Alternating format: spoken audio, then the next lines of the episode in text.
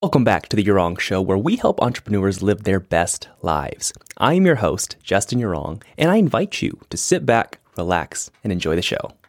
Another thing I noticed, man, is that just as you're talking, is that you're very close to, to family and uh, you care about them a lot. Like you're even talking about how um, you understand where your dad's coming from and you know he's he's doing a lab- job. He has needs his hands, feet. He has arthritis, and you also mentioned earlier you're trying to retire him.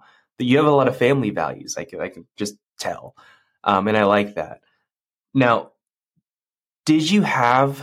I know you said you had a lot of entrepreneurs within the family somehow, whether it's uncle or someone else. Did those values or those ideas get instilled with you early on or you just you just weren't aware of it at, at all and it was just something that was just kind of inside of you i'm kind of curious well yeah it, the values of family come from being an immigrant and italian um, so I, I know that those two things together usually add for family being heavy um, but in terms of the entrepreneurial spirit.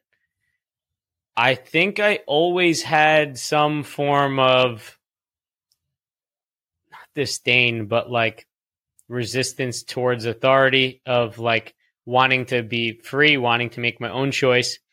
Uh, because my parents were very strict growing up. And so like they would take things away from me all the time. And I never had the chance to be free. So I, I was constantly fighting to be free, right?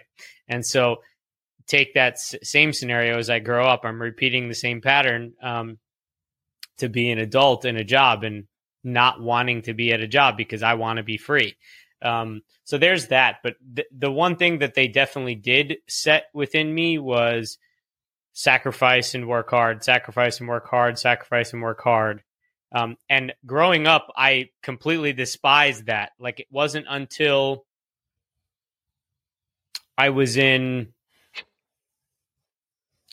like late high school did I start taking that mentality in, and I still didn't take it in for school. It was for my personal stuff. Um, it was it was just the idea that okay, if I if I work hard at something, I'm going to get better at it, and you know I can eventually make my way. And I knew every job that I had growing up, people always loved having me as an employee because I was always like hard worker. I never stood around doing nothing. I was always doing something else.